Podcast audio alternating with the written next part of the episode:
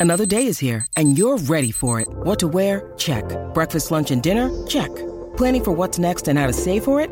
That's where Bank of America can help. For your financial to-dos, Bank of America has experts ready to help get you closer to your goals. Get started at one of our local financial centers or 24-7 in our mobile banking app. Find a location near you at bankofamerica.com slash talk to us. What would you like the power to do? Mobile banking requires downloading the app and is only available for select devices. Message and data rates may apply. Bank of America and a member FDIC. Hello, everyone. Rob Guest from football.london here, and welcome to the latest episode of Gold and Guest Tottenham, sponsored by NordVPN.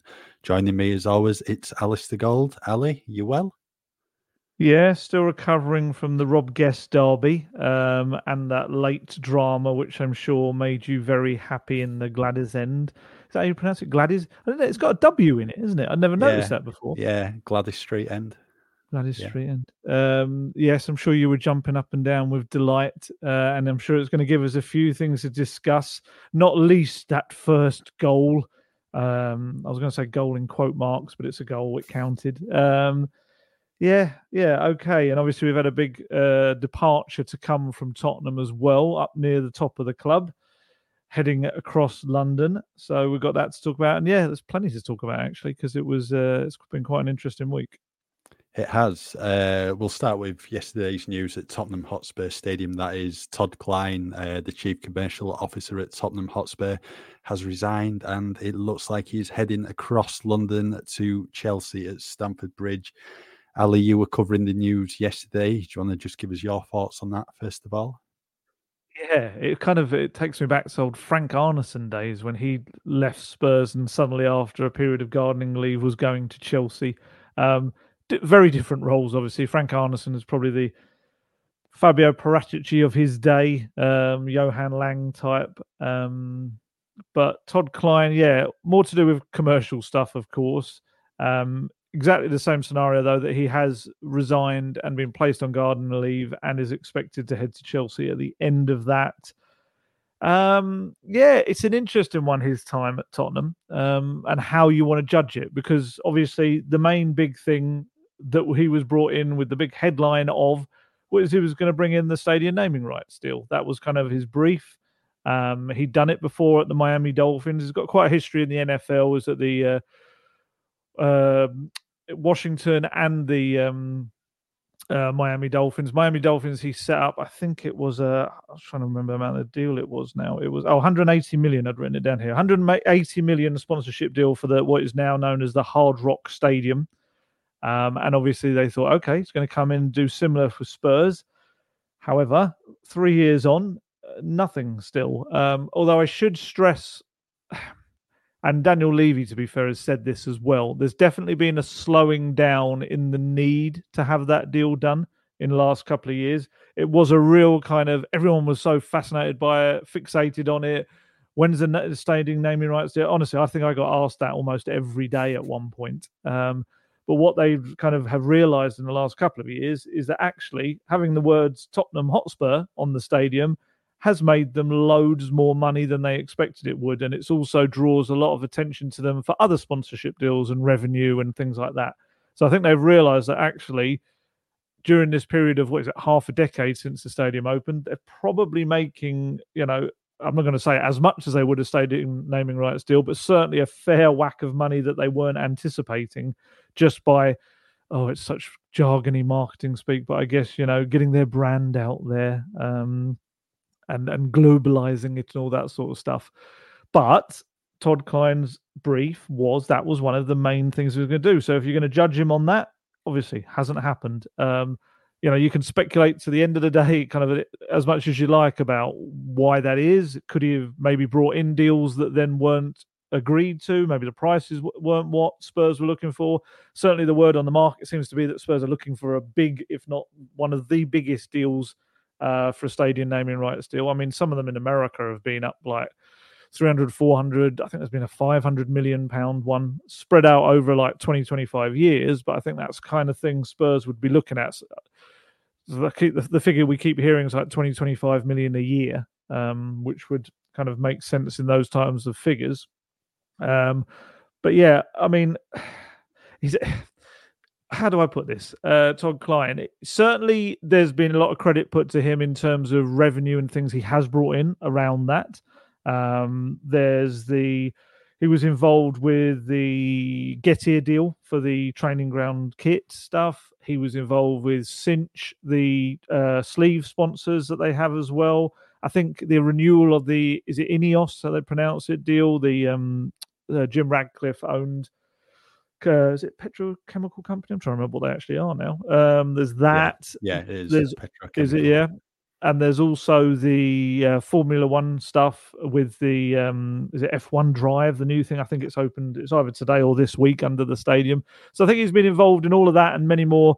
I think his main brief, as well as the stadium, was partnerships. Was trying to bring in various avenues of extra, yeah, revenue really, and, and an income stream, and getting uh, people in, you know, get, sorry, getting concerts, events in, things like that to the stadium, just kind of getting everything around that. Um, and to be fair, you know, I was looking at the, uh, is it Deloitte? How do you spell it? Is that Deloitte? Deloitte. I love the yeah. fact I always look to you as, as my pronunciation guru. Um, the Deloitte Football Money League. Spurs revenue for the 2022-23 season went up to 549 million pounds for the season, which is not only gives them the eighth biggest revenue in the sport, but the, it's the highest. The I don't know. Could you say richest? I guess the most income of any club in London they have now. Um, 36 million more than Chelsea, 86 million more than Arsenal. Um, so obviously he's played his part in that. Um, so you know there have been certainly positives to his time at the club. I think the where he maybe was slightly divisive within the club was that there was a big overhaul of his department when he came in, and over the years there's been quite a few long serving members of staff that have moved on. And obviously, whenever that happens, that's not going to be the most popular thing. I know even last month, I think it was, um, Fran Jones, who was the partnership director, who's very, very highly rated and very popular. He'd been at the club for 21 years. He moved to Brentford as their new commercial director. Um, and whether that's connected or not, it's de- it's still another part of an overhaul within a department that had a lot of kind of uh, movement in it. Let's put it that way. And I guess, you know, it's like in any department, in any workplace, when there's a lot of people that have been there for a long time and, and people rate highly and they move on. Um, obviously, that causes a little bit of friction. Um, although there is some credit that's gone to Todd Kline for some of the people he brought in, very talented as well. So, uh, yeah, it'd be interesting to see now how how it works with him going across to Chelsea, which they've obviously got. Uh, he's going from a club that has this um, very stable financial, uh, uh, certainly with financial fair play uh, look to it. And he's going to Chelsea, we know are having issues. I mean, I saw, I don't know whether it's true or not, but I saw the speculation yesterday in one of the reports that they can't even let Mauricio Pochettino go because that would put them over their financial fair play limit, which I, oh wow, if that's true, that's that's just an incredible uh, scenario to have got yourselves into. But yeah, that's what Todd Kline will be kind of moving into. Um, and to be fair to him, he really did throw himself into the culture at Spurs. He, you know, listen to a lot of the, the fan podcasts that were out there and certain kind of journalist podcasts to do it so you could kind of soak up knowledge of the club and, and how the fans saw things and how the media saw things. I often saw him around in his um, Spurs badged up uh, club blazer that he would wear, would sometimes travel up alongside the fans to away games up and down the country. I don't think he, they even realised he was kind of there amongst them, but I, I saw him a few times. Um, whenever I kind of spoke to him out and about, very you know polite, pleasant chap. Um, you know, we had a chance to kind of, I think I said this in a previous pod. He came and had a little like a little chat with us out in Korea on tour. Some of the journalists, not like a like an interview or anything, just a just a chat about his role and what he does and everything and he always kind of came across very well to us. Uh, and yeah, and we'll see. I'm, I'm sure Spurs um, won't be ecstatic that he's heading across to Chelsea, although um, it's uh, there was some speculation that he might have been leaving at the end of the season anyway. So perhaps it was something that was being planned for. But yeah, as as with anyone in any kind of role, especially at a Premier League club, there'll be different ways of looking at what he's done. There'll be different narratives to what he's done, shaped by the people that kind of see it from different angles. Um, and yeah, it's. Uh, I mean, if they get a naming rights deal like, a couple of weeks after he leaves, then that's that's not going to look great. But um, yeah, certainly he's brought in a fair chunk of money to the club. It's fair to say.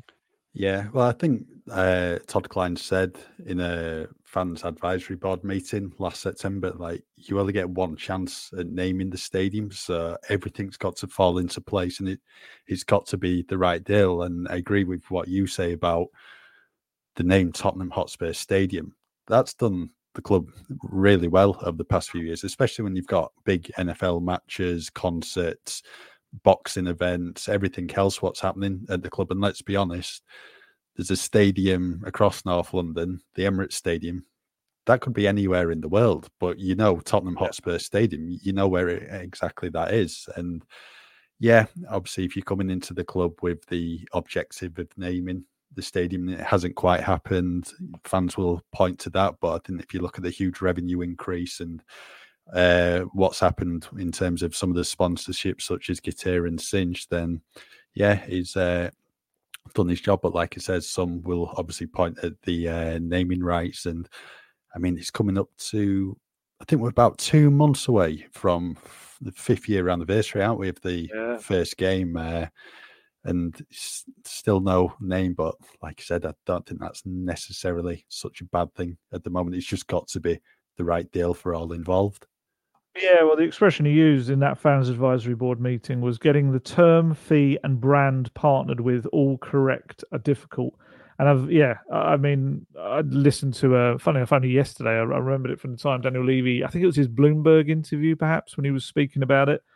And it is, it's, again, look, of course, Spurs want big money because it is one of the best stadiums in the world, and, and it's proved that. And it is a, a bit of a uh, a stadium that a lot of other clubs, I think, and sports look to um, for its multi-purpose use. The NFL, obviously, uh, as well.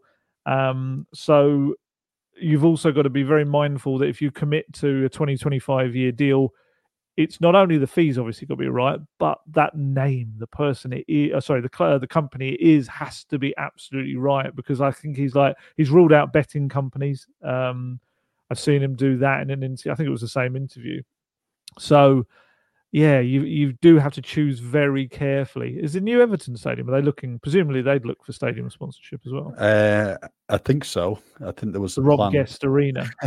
yeah, I have that much money to sponsor it. Yeah. well, well, from what I've heard, my sources tell me Football.London understands. But I think a lot of clubs do that now with the new build mm. stadiums, don't they? Because of the revenue it, it, brings in. And I mean, can you remember? Uh, St James's Park, when that known as was it oh. Sports Direct at St James's Park? Yes, briefly, well, yeah. Yeah, which didn't go down well, but all these old stadiums, you always got to know them as what they were previously called.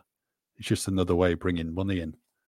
When you need mealtime inspiration, it's worth shopping Kroger, where you'll find over 30,000 mouthwatering choices that excite your inner foodie. And no matter what tasty choice you make, you'll enjoy our everyday low prices, plus extra ways to save, like digital coupons worth over $600 each week. You can also save up to $1 off per gallon at the pump with fuel points. More savings and more inspiring flavors make shopping Kroger worth it every time. Kroger, fresh for everyone. Fuel restrictions apply.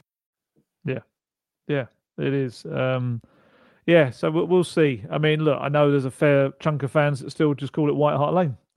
Um, I don't, I don't, and I've always been quite clear on that. For me, White Hart Lane was that other beautiful, grand old stadium that existed just slightly to the side, um, partly overlapping, but slightly to the side, and and you know, the old stadium where I have memories of my dad taking me and all of that. So I don't call the new stadium White Hart Lane. It's purely for that. It's just to separate a place my dad used to take me with a place that, yeah, it was just kind of after he'd gone, it was just my kind of place because we kind of watched it being uh, born in a way, kind of it's and growing up, being constructed and everything. So yeah, I've never seen it as White Hart Lane, but I can understand a lot of people as part of their match day ritual. It's it's the same for them. Um, and I'm sure those people, if it whatever it's called, will still call it White Hart Lane. I don't think that probably changes that. I'd imagine we'd stop calling it the Tottenham Hotspur Stadium because um, it's not, you know, it's not the sexiest name in the world, but I get why it's called that. Um, I think I'm sure we'd probably change only because we'd have to write it so yeah. much. Yeah. That would probably change it for us. But uh, yeah, we, we've kind of strayed away slightly from the initial thing, which was Todd Kline. Um, Yeah, well, um, all eyes on on how he gets on at Chelsea. Um, obviously, not going quite too well right now with the last Spurs person that's gone to Chelsea uh, with Mauricio Pochettino uh, not pulling up any trees yet there. So um, yeah, it'll be interesting to see what happens with Todd Kline. Right, we'll move on to last Saturday's game at Goodison Park, uh, a 2 2 draw uh, against Everton. Spurs started well, Richarlison scoring at his former home, really well taken goal. Everton then equalised, goal that was credited to Jack Harrison. I can't see a touch from him, but there you go. Uh, does it? It hits his leg. The header hit his leg. Yeah. Uh, Richarlison again getting the goal to his name to make it two onto Spurs going into the second half, and then Everton, 94th minute equaliser through Jarrad Branthwaite. You were in the press box at Goodison Ali. What did you make of the game? Um, funny game it's I think the last two or three games Spurs have kind of had these really clunky performances where they've shown in moments um, what they're capable of, and in other moments have have not really played the Postecoglou way. It's been a bit stilted, a bit kind of uh, ball being played around the back too much, and you can see Postecoglou going mad on the touchline. There were a few times he was furious. There was one moment when I think it was maybe Porro had to try to play the ball down the wing to Johnson, and the ball got cut out. My goodness, honestly, I felt like he was roaring next to me in the press box. His shout was that loud. Postecoglou was so angry that the ball wasn't played quicker. Um, and yeah, there's various reasons for that. I think you know the midfield. We're going to talk about that in a bit. I think that's for me is probably one of the biggest areas of why it's just not quite working in the centre of the pitch, and that obviously affects both ends. It affects kind of your defensive side of the game, but it also affects the um, the link up with the attackers. But yeah, it was a strange game, and it all started so well. Um, obviously, Richarlison's on fire at the moment, and the first goal was prime Postecoglou. It was exactly that. You know, Werner involved plays it into Udogie. Udogie knocks it inside. Richarlison again, one of those lovely first time finishes. Um, I think he was about to celebrate again reminded himself where he was, did a, a couple of apologies uh, right in front of you, wasn't he? I'd imagine. Yeah, he was. Uh, just to my right, it was. Uh, he, he did start to run off, and then just yeah. obviously realised exactly where he was. Uh, stopped, put his, you know, palms of his hands together, and just like apologised to the fans. And did he look at went, you directly?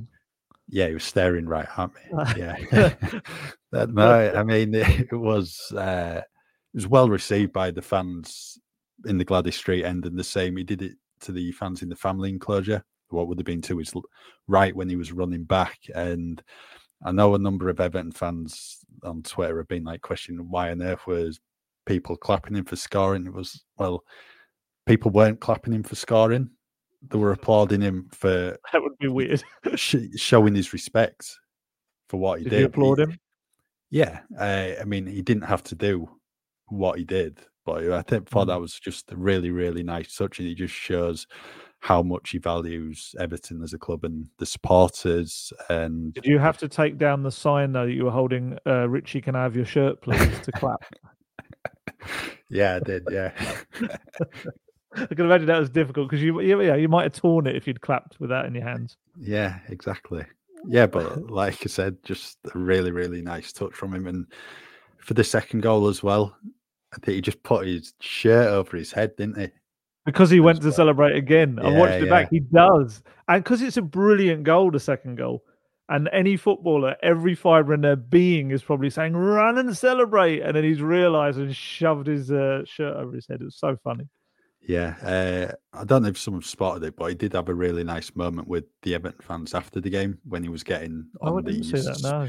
on the Spurs bus. Uh, instead of getting straight on the bus, obviously they have usually have a barrier around where supporters can gather. And yeah, I think he was there taking uh, pictures with fans. Uh, put a post up on his Instagram account. There was always this young Everton fan. I saw that a little boy. Had a, yeah, had a picture with growing up uh, over the years, and yeah, had a, another picture with him. So yeah, I think there was a fair few Everton fans there, you know, making the feelings clear to him. So good day Did for him. autograph? No, I, I, was already on the way home. soon as final whistle went. with your sh- with his shirt in hand. And the Brazilian flag as well. Yeah. no, I thought really, really good day for him again. He's just on fire at the moment. Nine in eight Premier League games, uh, 11 already this season. Two excellent finishes. I know a lot of people are saying like how good the second one was, but I thought the first one was brilliant.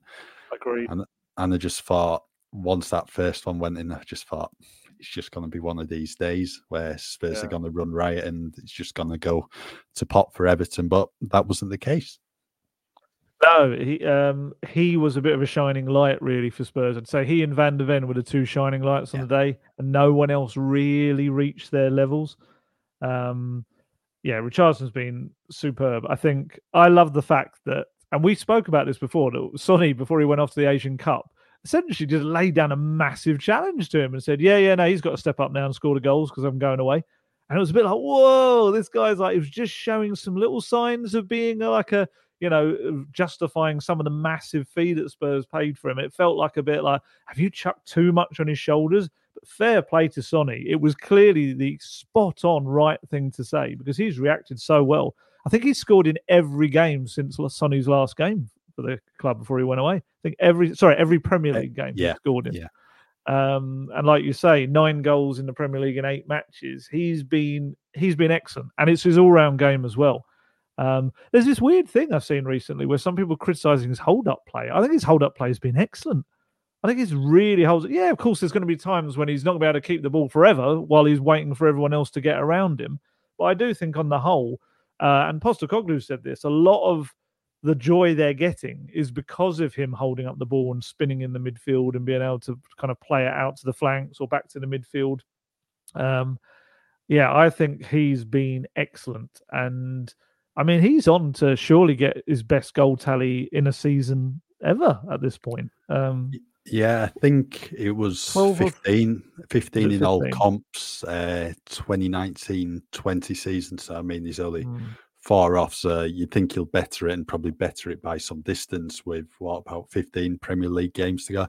Especially his current form, he's just oozing confidence. And I think he probably knows when he gets the ball in the right area, he knows he's going to score. And, you know, credit to him. Uh, I did a piece on him yesterday morning and I said, I'm shocked. Yeah, yeah, for a change.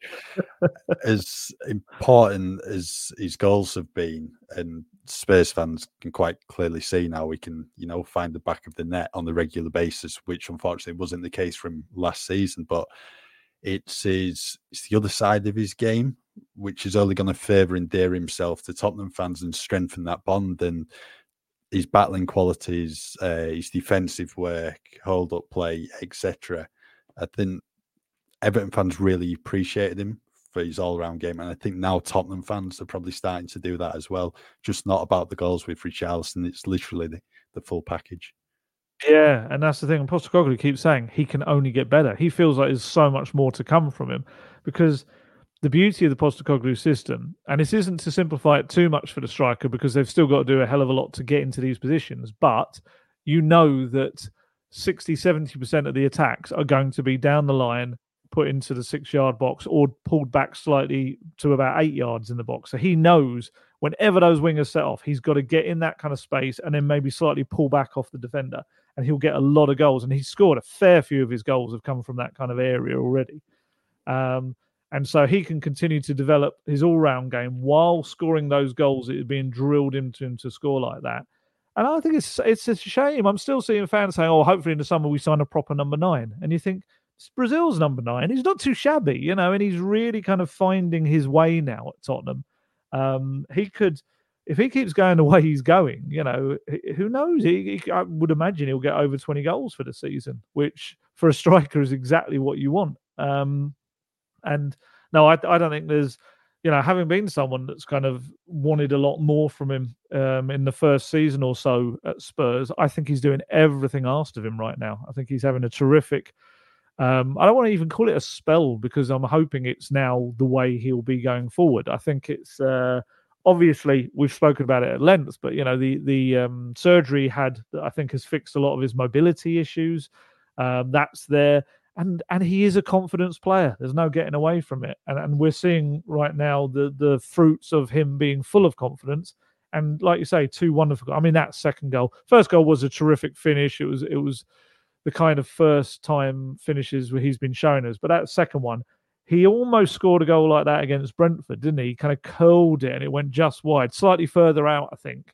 Um, but this one was just as soon as he hit it, it was like, yep, yep, straight in. Yeah, kind of no doubts about it. And uh, and I do think he'll benefit as Maddison gets sharper as well, finding his run. So I think you will see some central goals from him.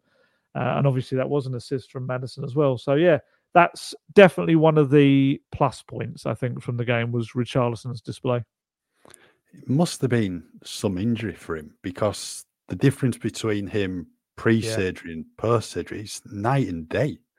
Hmm. And mm. I mean, Sonny had an issue last season, didn't he, where he just played on and then eventually had to go under the knife in the summer. And it's just one of these where you're thinking if only you know had that surgery sooner. But you know, thankfully for Tottenham, he is now scoring the goals.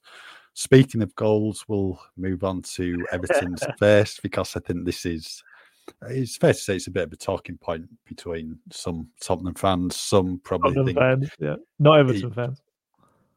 No, well, I know obviously quite a few have pointed out that it shouldn't have stood, but I don't think. Well, I've not seen many pundits and that going on about like it's some no, major, fair, major no. Talking point. And even on Ref Watch yesterday on Sky Sports News, I think Dermot Gallagher was asked about it, and he says he didn't think it was a foul uh, either. Uh, but some Tottenham fans uh, obviously believe there was a foul. Some might believe, you know, Vicario should have been stronger in that situation. I know, I think for you, you probably believe there was a foul there.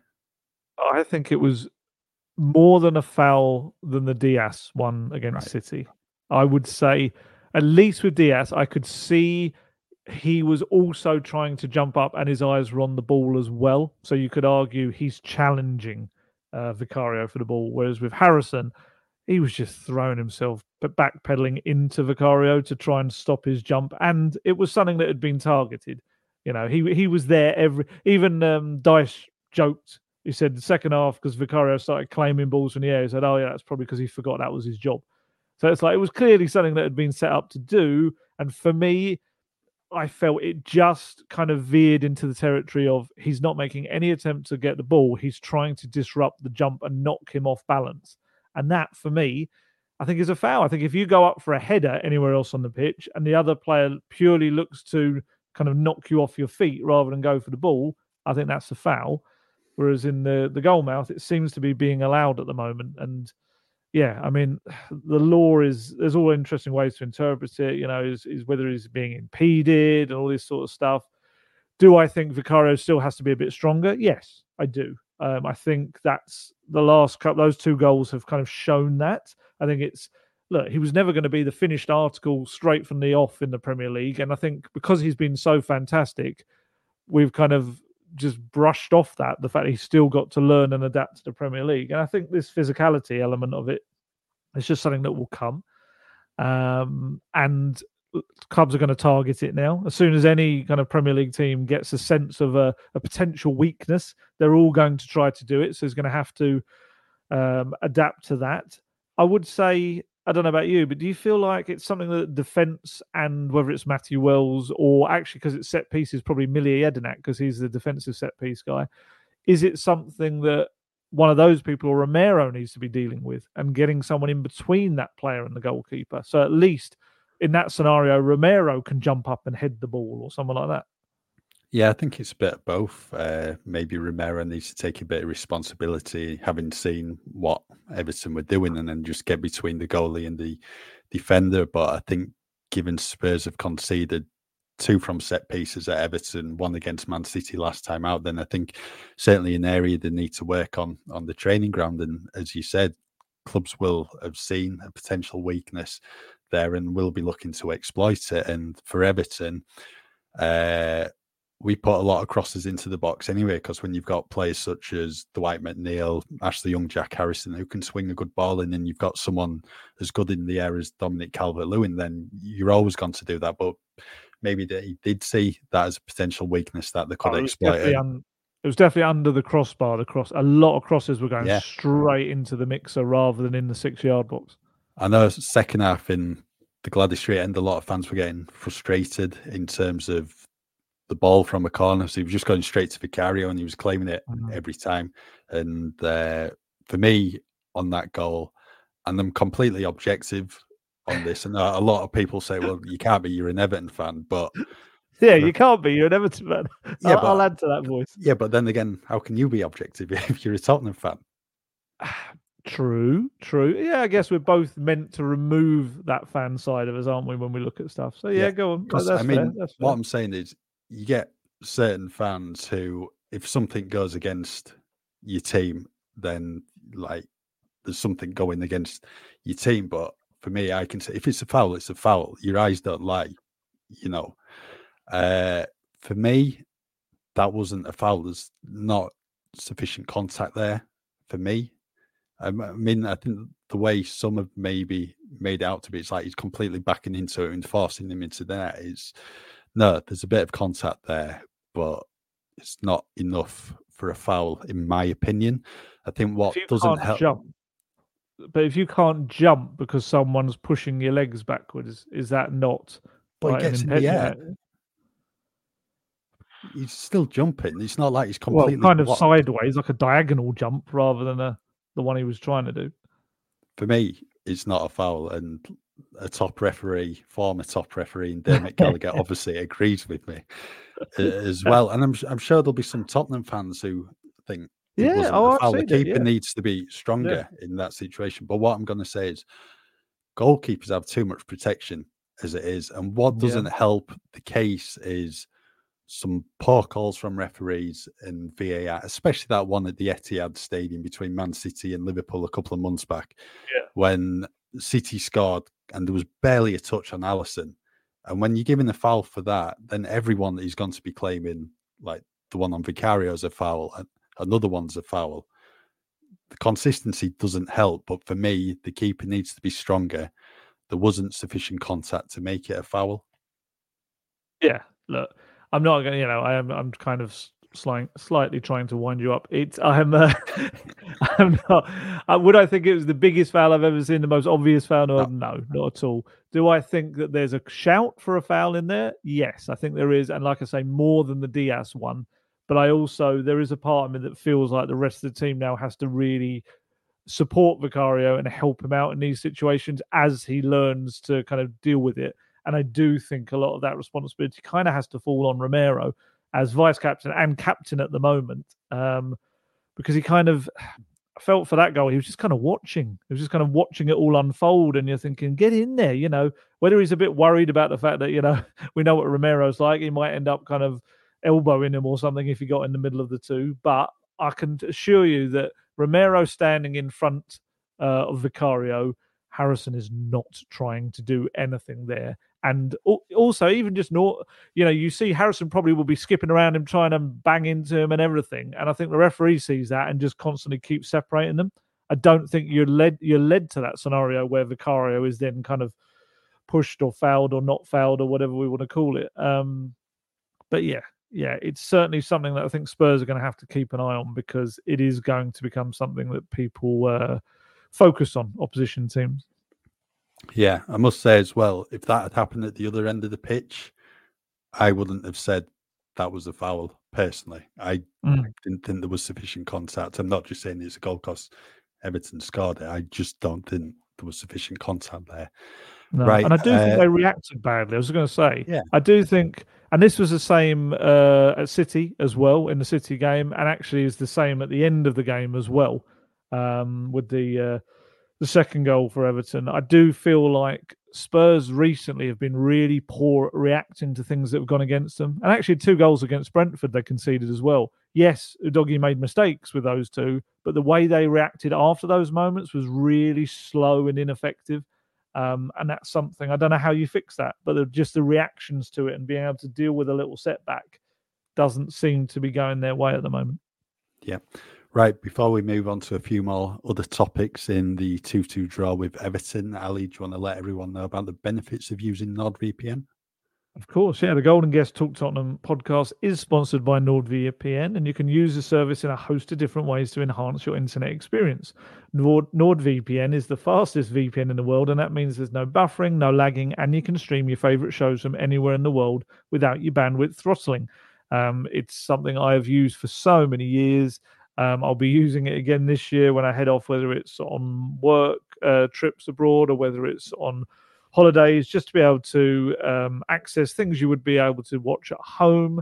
You just set your device to thinking it's back home in the UK, or likewise, you can set it to thinking it's in a completely different country. So you can utilize your device as if it's in that country. And not only that, but the outlay on a NordVPN subscription is cheaper for you in the long run. That's because you can purchase streaming services or bookings from other countries at a much cheaper rate.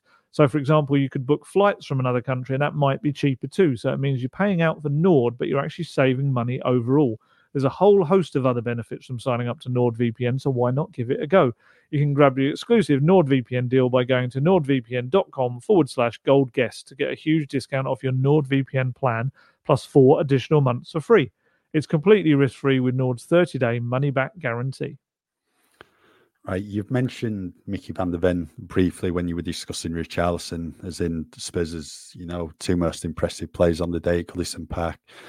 I thought Mickey van van der Ven was outstanding, really, really impressive. And for me, it was nice to see the play from a different angle rather than being in the press box, because behind the goal, uh, especially in the second half, there were a number of times when the ball was played over the top, I think Jack Harrison was played through on goal, and you're thinking he's through here, he's gonna get a shot, and then from, from nowhere, Mickey van der Ven just you know turns on the burners and he's there, and he's such a weapon uh, for Tottenham to have a defender who is so so pacey and. You know, he's only what 22 years old. Absolutely yep. huge, huge player who's probably going to keep growing given his age. Uh, and you mean height wise, or do you just mean talent wise? I think I think it'll probably still be a bit of growth in him, won't there? 22. 22? I don't think he's going to get taller to 22. That would be uh, incredible if he did. I think, well, I think he normally stop about 17, 18, I think. But he's He'll be about eight foot tall if he keeps growing. Yeah, he's uh, just an absolute beast, isn't he? At the back, yeah. absolute unit. Uh, really, really impressive. And, you know, to be what a few months into his Tottenham career, he looks like he's been in the Premier League for years already. Uh, such a good player. Really, really impressed with him. Yeah, no, he's excellent. Um, I do think they rely on him too much. I think they uh, the whole system is set up around um, oh, oh well, if we lose the ball, Mickey will get back and help us out because honestly, and, and even before the game, I, I had kind of thought, oh, I wonder if they'll bring in Dragusin, you know, give him some game time. And then I kind of thought on the day, it was a bit like, you just can't take Van der Ven out. I mean, Dragusin's not slow, but no one seems to have that lightning pace that Van der Ven's got. And I grabbed him afterwards in the uh, mix zone. I say mix zone. Um, Goodison Park is literally a corridor. it's, it's, like they walk out the dressing room and they kind of can't escape you, uh, which is quite helpful. Um, and yeah, he is huge. You know, I'm six foot, so I'm not like a tiny guy, and he was towering above me. Looking down, I thought he was gonna like pat me on the head at one point. He's such a huge guy, and he was wearing a hood. Uh, his tracksuit hood was up at first. He looked like, like some kind of superhero or something. Um, he had to take the hood down though because he couldn't actually hear what I was saying when I was asking him his questions. But he was, I was almost going to say a bad word there. He he he was um annoyed. Let's put it that way. He was not um in the best of spirit. He spoke very well. I'm not wasn't saying that you know he's had any attitude with me or anything, but he was furious at what had just occurred in the game. Um, and he admitted that he didn't say a word to anyone in the changing rooms. I think he got in there a little bit later because he had to do some media interviews for like TV and radio and Spurs TV or Spurs Play, whatever it's called nowadays. Um, so he got in there a bit late and he said like pretty much I think he just went to the shower, showered, didn't speak to anyone, and then came out and then unfortunately for him got stopped by this muppet in the mix zone asking him questions. Um, but he did speak very well and he was yeah, I mean I've got his stats here for the day. He three tackles, one interception, six clearances, three aerial challenges he won, and he blocked one shot as well. Um, he was just yeah, ridiculously good on the day. And I do feel like at the moment he's Spurs' best defender. I think. Um, I don't think Romero's reached the consistency yet that he had earlier in the season. Um, whereas Van der Ven seems to have just come back from injury like he wasn't away, which is you know massive kind of credit to him. Um, and yeah, he was just really annoyed with the way the game had played out uh, because because I asked him and Postecoglou similar questions. I asked Postecoglou about the fact that was it really disappointing, especially that they would have trained and prepared for the fact that Everton are going to be great at set pieces, and both the goals came from set pieces. Postecoglou was quite, as he can be, because he can be a bit of a contrarian, we know. He said, Oh, no, you know, they had 30 set pieces, only scored from two of them. It's not like they only had two and scored from them both. It's okay. But when I asked um, Mickey the same question, he was like, Yeah, no, it is disappointing. It is because that's what we knew was going to be. And that's exactly what it did. So that's on us for not being able to defend the thing that we were expecting them to be good at. Um, so yeah, he was he was kind of, maybe just because he was more annoyed, perhaps he's slightly more honest. Good thing was I asked him about his um, any muscle issues, whether he was feeling any kind of pain still from his previous stuff, and he said not a single thing. He said he's absolutely free of pain now, and and that's good going forward for the future as well. Um, but yeah, he's just a fantastic player. He's I said it before, but I'll keep sticking with it. He is Jan Vertonghen and Ledley King rolled into one for me. He's got elements of both of their games. Um, he's, I still think back to the ridiculous um, thing that was it Tim Sherwood said about being like really wooden and a bad defender, and it's like, gosh, Tim Sherwood's come out with some takes, hasn't he? He really has of this current Spurs side, and I've seen him doubling down on some of them, and it's just like, oh, just just admit it. You know, Van der Ven is for me, he's up there with the best Premier League defenders at the moment, and he's 22, and he's going to get better, which is going to be scary for attackers out there. It's purely, I think, just clear, steering clear of the hamstring problems. Um, but yeah, excellent defender. And I'm intrigued to see whether he grows into a bit of a leader in the team as well. I think at previous clubs he'd been the captain, hadn't he? I'm sure he'd worn the armband a few times at previous clubs. Um, so yeah, one to maybe keep an eye on, a bit like Vertonghen and, and Ledley. Maybe he ends up being a not a vocal leader, but a leader by kind of uh, example. Um, but yeah, no, he was superb. Yeah. Uh, one area Spurs did struggle was in the midfield. There, obviously, Ange made a change from the midweek win over Brentford. Pierre-Emile Højbjerg, who you know played well when he came on uh, in the three-two win over the Bees, he started uh, with Rodrigo Bentancur and James Maddison again for Bentancur.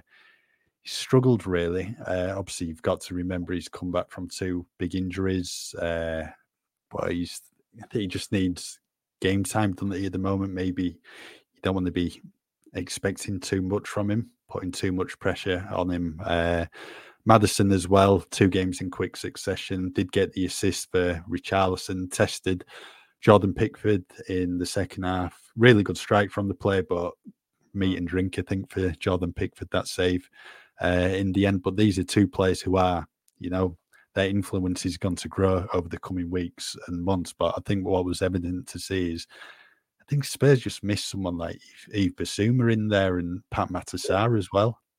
Yeah, absolutely. Yeah, you know, you've taken the words out of my mouth there. I think the dynamic wasn't right. I think that's what it is.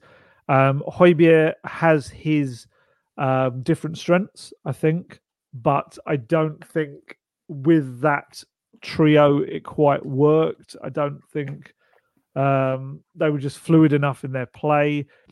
Bentancur definitely he looks like a player at the moment who came back a little bit too soon.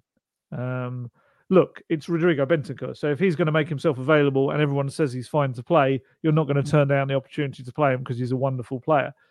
But I just think he hasn't found his groove yet. He doesn't look sharp.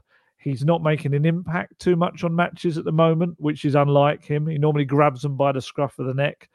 Um, and when you've got him not doing that, I think it puts more pressure on Højbjerg to kind of take control. I don't think that's his game. Um, I mm. think his game is more of a. I saw someone on Twitter actually just before we kind of came on, and it was really good. It's like, and it's like when you've got a gangster movie or something, and there's been like someone's been killed or something, you send in a cleanup guy, and that's Pierre Højbjerg. And I thought it was a really great kind of um, analogy. It's like I, I, I can see that he is the guy that you put into a situation when you kind of want it fixed, when you want um, a cool a cool head, a bit of focus or whatever. And I do think that's why coming into the games he's been far more successful than when he started them for me. Um, he he comes in and does the job asked of him, whereas I think when he starts a game, he maybe has too much of a role in it, and I don't think the Postecoglou system fits him that well from the start.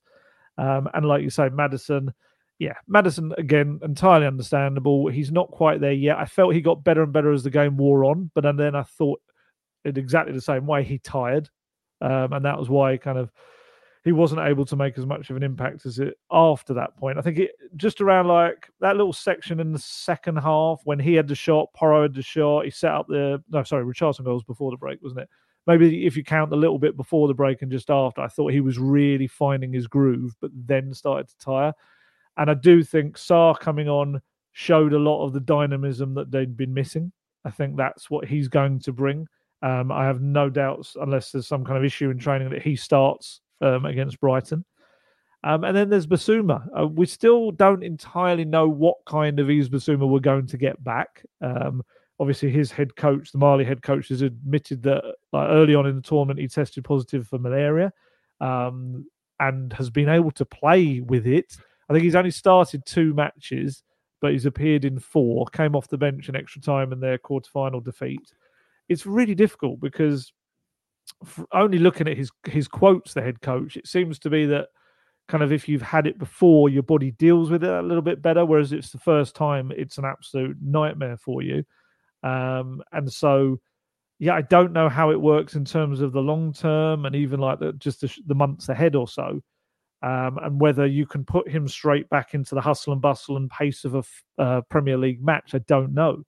But I agree that even not on form, Bissouma, as he hadn't been sharp before he, he, went, he was still defensively a bit of a brick wall for Spurs. Um, I think we've said this before. His tackles per game um, was one of the top in the Premier League because he was interrupting and, and breaking up the opposition attacks. So I think, yeah, that's going to be an interesting one for me. Um, when he's fit enough to play, who makes up that midfield three? Because um, you've got to have Maddison in there. But then I'd, I'd argue that Sarr's making himself quite um, undroppable at the moment as well. And then the, obviously that means what do you do with Bentancur? Um, and I think maybe that allows for Bentancur not to have to be so like thrown in for as many minutes as possible. But definitely for me, as I said at the top, really, the midfield not being fluid and not connecting well and not being able to hit the first time passes out to the flanks is meaning that the wide men were pretty much ineffective at the weekend. Werner and Johnson, both for me. Werner involved in the first goal, but there were loads of times I could see them both trying to embark on runs that just weren't spotted and they didn't get the ball. Um, and likewise, like we said with Bissouma, if they're not screening defence that well, then the defence is going to be uh, susceptible to to counterattacks and um, and yeah, just just moments when I think earlier in the season, you know, very little was getting past them. And the and you know the clean sheet thing's an issue. I think they've only had five all season in the Premier League. Um, I think Vicario's only had one since October, which I think was the Forest um, game um, they just they're letting too many goals in, and their goals against is like a mid-table team, whereas their goals for is like third or fourth best in the Premier League. Um, so it's definitely an area, and I do think it's the midfield. I think the midfield combination not being right at the moment um, isn't helping them. And uh, yeah, I'm intrigued to see who starts against Brighton. I mean, I think we're, we're probably going to do another podcast later in the week to discuss everything that happens with the Brighton game and who comes in and more. So I won't go into that too much now. But yeah, definitely it's something a little bit off about the midfield right now. Yeah. Uh, in terms of the attackers, I felt a bit sorry for Brennan Johnson. I think the majority of the play probably came down the other flank. Spurs' yeah. both of the goals came down uh, the left and after such a positive performance uh, for him in midweek against Brighton, a really good 45 minute cameo where he uh, got that goal. You just wanted a bit more from him, and unfortunately, it just didn't work out. And I thought it was the right thing in dropping Kulusevski down to the bench just for a break, really. Uh, but yeah, I reckon there'll probably be a couple of changes uh, there. Come he Saturday. well, Kulusevski, did he, when he came on? No. Didn't really show much. And he gave away the foul, didn't he, for the free kick at the end? Yeah, I think so. What did you make of that goal then, the equaliser? uh, all a bit of a mess, really. Actually, just before I answer that, I was going to ask you one question, and it kind of it goes into the Johnson thing. And I saw that again, the social media something that I actually saw was interesting rather than you, you often look at social media like, and you turn off. But this one I saw, it was Van der Ven always plays the ball down the left and it kind of links up with uh, Doggy and Werner and he gets the ball moving down the left. Whereas Romero, he might pass to Porro, but he never, or he doesn't seem to pass too much to Johnson, and maybe he'll hit the ball infield more often. Do you think that's something that affects Johnson as well, that he doesn't get as much of the ball because of that? I mean, his touches, I looked at them, he only had 20 touches. Werner only had 26, which was about, was by far the least touches of any of the 22 starting players on the day. Yeah, I think it is obviously going to affect you if you're not getting as much as of the ball as the players on the opposite side of the pitch would, because you know for Johnson to make his mark in the final third, he, he needs the ball. We know what exactly he can offer, as he showed it at Nottingham Forest, and we've seen it in, in glimpses so far at Spurs. But yeah, I'd certainly agree uh, that probably he's going to certainly have an effect on his game. Yeah, I mean, he's got a show for it. You know, that could yeah, be a reason. Yeah. He's not offering himself enough for it. That that could be, or he's making the runs that need to be spotted. But yeah, I did think that was interesting. I kind of I saw that. I was like, oh, do you know, that's kind of right. I do notice the Porro pass a lot, but I don't see him trying to find Johnson too much. Like Van der Ven will try to look for a, a slightly longer pass to Werner at times, or, or Sonny when he was there. Uh, but yeah, second goal, uh, it was just all a bit of a mess. Going, you know, it's another scenario that we've seen so many times this season. I think. Oh, where was the? I had the stat somewhere. How many late goals they've conceded? I'm not sure if I've still. Is it about it eight now? Something I think it's like eight. That. Yes, they've conceded eight goals from the 90th minute onwards this season, which is their most ever in a single Premier League campaign, and it's the most of any team in the Premier League this season. And it's just it's it's attention, isn't it? It's concentration. That's a part of it. And I find that interesting because Postecoglou training sessions are very specifically designed to mimic the length of time and pace and intensity of a Premier League match. They're meant to, at the end, they will like deliberately overload as well to try and keep everyone's concentration high. Weirdly, that's something that Andre Villas-Boas used to do. When they were having some issues with conceding late goals, he would do that. I remember him talking about that. Um, but it's not working. It's not working because again, it's another match where they just have to hold out for another couple of minutes and they just do some daft things. So the Kulusevski foul in the first place didn't have to happen. There was no need for it. Um, and then Romero makes a complete mess of the header, um, heads it backwards right into the the area. Then Richarlison, the only time kind of for me, I felt like he did anything particularly wrong he just suddenly stopped tracking Branthwaite. He was running with him and just stopped. And there's some people that are saying, and I get this, that he was expecting Romero to win the header and head it forward and then he could break. That's a possibility. Um, I, I, certainly wouldn't rule that out, but it just seemed to be a real combination of errors and Vicario not being strong enough again. Um, Vicario maybe could have come out. Maybe the experience from the first goal burnt him a bit and he didn't then come out to try and claim it um, and instead looked like he got a very painful whack as well from Branthwaite's knee, right in his um, area that no one ever wants to be hitting. Um, yeah, just a complete mess of a goal. Really, I didn't really have any complaints. I, I couldn't find anyone to uh, to r- blame among the officials for that one. Um, it was just, yeah, not not good enough. It was. I was trying to think. That was that wasn't in front of you, was it? You were at the yeah, other end, but I was, oh, no. I was in front. Oh, no, of course it was. Richardson scored in front of you first yeah. Oh yeah, there's me thinking that you were right in front of Harrison and could see whether he was foul, fouling Vicario. No, no, actually, other end of the pitch. Other end, other end. Yeah. Oh, so you couldn't see it anyway. Then that's fine. We'll discount your views on that. um, yeah, God, you must have gone mad, didn't you, when that went in? Uh, yeah, I did. uh, you definitely you, dropped your Richarlison banner then, didn't you? Yeah, you, you can't beat a last minute goal, and I thought Everton deserved something from the game. Uh, certainly didn't deserve to win the game. Didn't do enough. No. I think Vicario.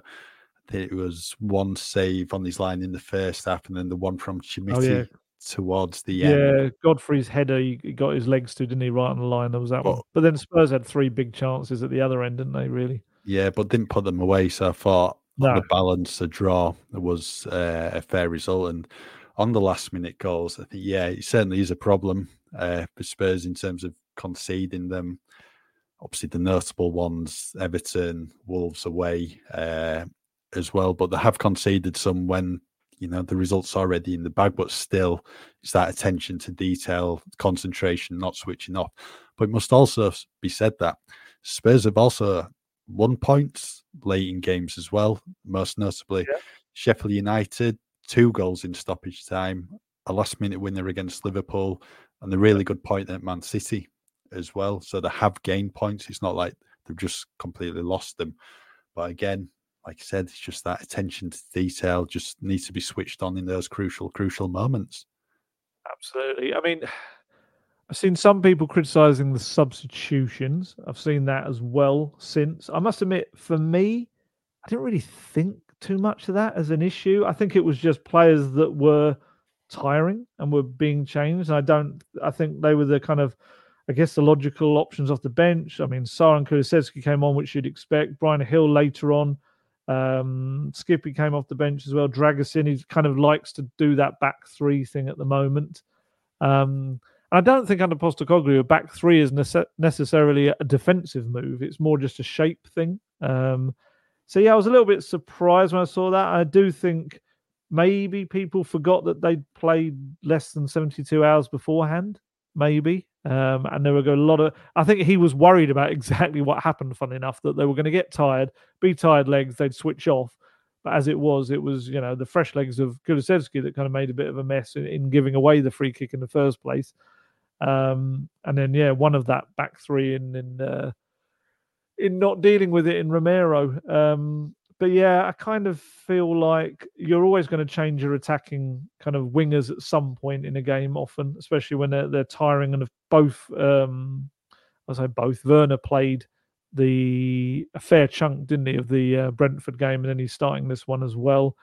Maddison, yeah, I was actually surprised that he was able to play as long as he did. To be honest, um, less than seventy-two hours after his first start in so long. Um, and then Bentancur and Højbjerg. I mean, Bentancur, like we've said, wasn't on form anyway. Um, and Højbjerg, yeah, I mean, Højbjerg, I mean, people were complaining about Højbjerg anyway, so I can't imagine they were big, um, you know, too uh, devastated that he went off. So uh, yeah, I, I kind of felt like the subs thing was a bit of a misnomer. I think they should have still done exactly what was asked of them. I just think it was a failing on the on the team and the and the setup myself, um, and it was just tiring players. But I don't know. What did you think about the subs? I don't think the subs are an issue if Tottenham win that game. Uh, and as you said, quick turnaround. She got to remember barely any time. Lo- Had very little time on the training pitch because you'd imagine the Thursday after the Brentford game would have been a rest and recovery day. And then Friday, you're just doing probably your final bit of preparations before traveling to Merseyside. And yeah, uh, it's one of those you need to make those changes in the final few minutes. Maybe in hindsight, you leave Højbjerg on to help see the game out in midfield. Uh, it's it's just one of those things. I think, as I said, if they won the game, I don't think it's seen as an issue. No, you- you're like a, yeah, you're a couple of minutes away from everything being absolutely fine, and then suddenly you got to find a reason for why it happened. And I guess that's one of the things that people always will look at is is the manager's contribution. But for me, I think it's more players than manager. I don't, I don't think you can really lob that in his court.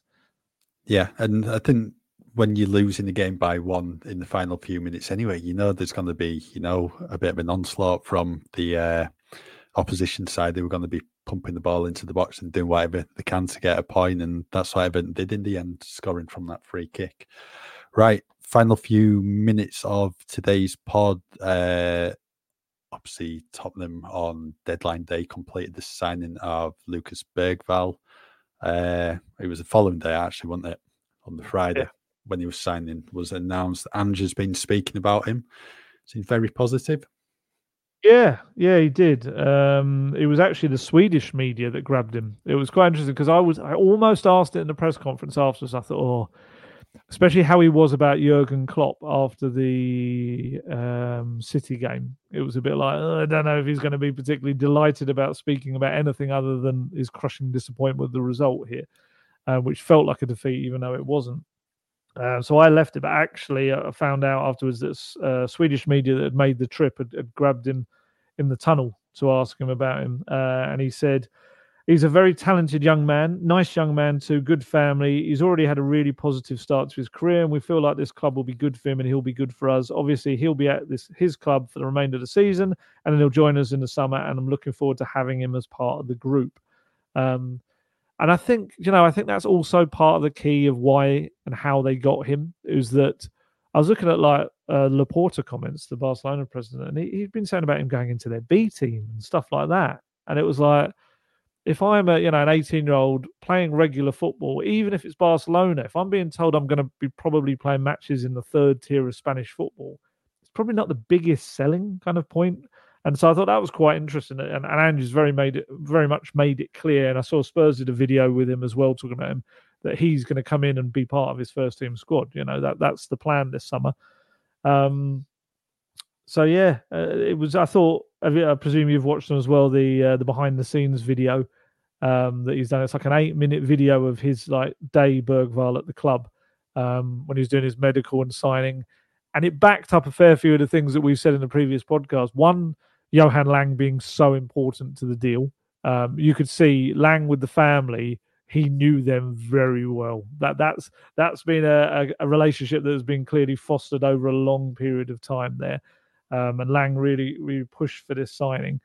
Um, and also just what confident lad he is. I mean, he's 18 years old, Lucas Bergvall, and he's the way he's talking to like Postecoglou was so funny. It was like, yeah, yeah, like bring back three points kind of thing. And he's like, Postecoglou's like, wow, he's like putting pressure on me to go and do this now. Um, yeah, he's he's a very interesting, talented young player. Um, and I think you and I will both be, and a lot of people will be keeping a very close eye on how the rest of his season goes. Uh, sorry, the rest of his season, the new season in Sweden. Um, but yeah, and he's been speaking about the move as well, hasn't he? Yeah, uh, I think so. I don't actually have those quotes to hand right now, uh, but I know he's he was talking about Dejan Kulusevski's influence. Yes, yes. Kulusevski basically just outlining day to day stuff, what's happening at the club. I don't think he really needed, you know, to twist his arm that much to join Spurs because I think he quite clearly knows what he's uh, getting by moving to the club. And let's be honest, if Barca are offering him potential B team football, there's only one decision really for him to make. And yeah, he's made that. So Kulusevski having an influence on his move, but like I said, not the greatest because he knows what he's coming to. Yeah, very quickly, one of the quotes he said um, in his Spurs interview Bergvall was um, it's always been a dream to play in the Premier League, the best league in the world. It's a really good club with a great manager and a really hungry and young team. They play some really good football and it's really, really fun to watch. So it's a pleasure for me to join. Feels like the beginning of an era with a really great coach in Ange. He's a really great man. He gives lots of young players a chance on the big stage. I'm a young player and I know that, but I like to help the team. Um, and yeah, described himself as a box to box player who likes to have the ball at his feet and take it forward um, yeah, very exciting. We've kind of almost got to put him, like I say, to the back of our minds and keep checking on him, but see what he's like. It's a bit like a lesser version of uh, Luka Vuskovic. It's like you know they'll be there, and you know they're very talented players, but kind of got to wait a little while to see. I'm intrigued to see what it means for Alfie Devine. Um, as I did with Ashley Phillips coming in and what that meant for Alfie Dorrington. I'm intrigued to see because they're very similar players in terms of the positions they play. Um, different kind of players, I think, in in their physique. You know, Bergvall's six foot one. He's a big lad. Alfie Devine a little bit smaller than that, but obviously is has already kind of having a very good um, education this year in the um, eh, with Port Vale and now Plymouth in terms of the physical side of the game. So he actually might be ahead in that respect. Um, but yeah, I'm intrigued to see whether that, that is a bit of a blockage in the pathway for um, uh, Alfie Devine. We'll see. But uh, yeah, very exciting young player.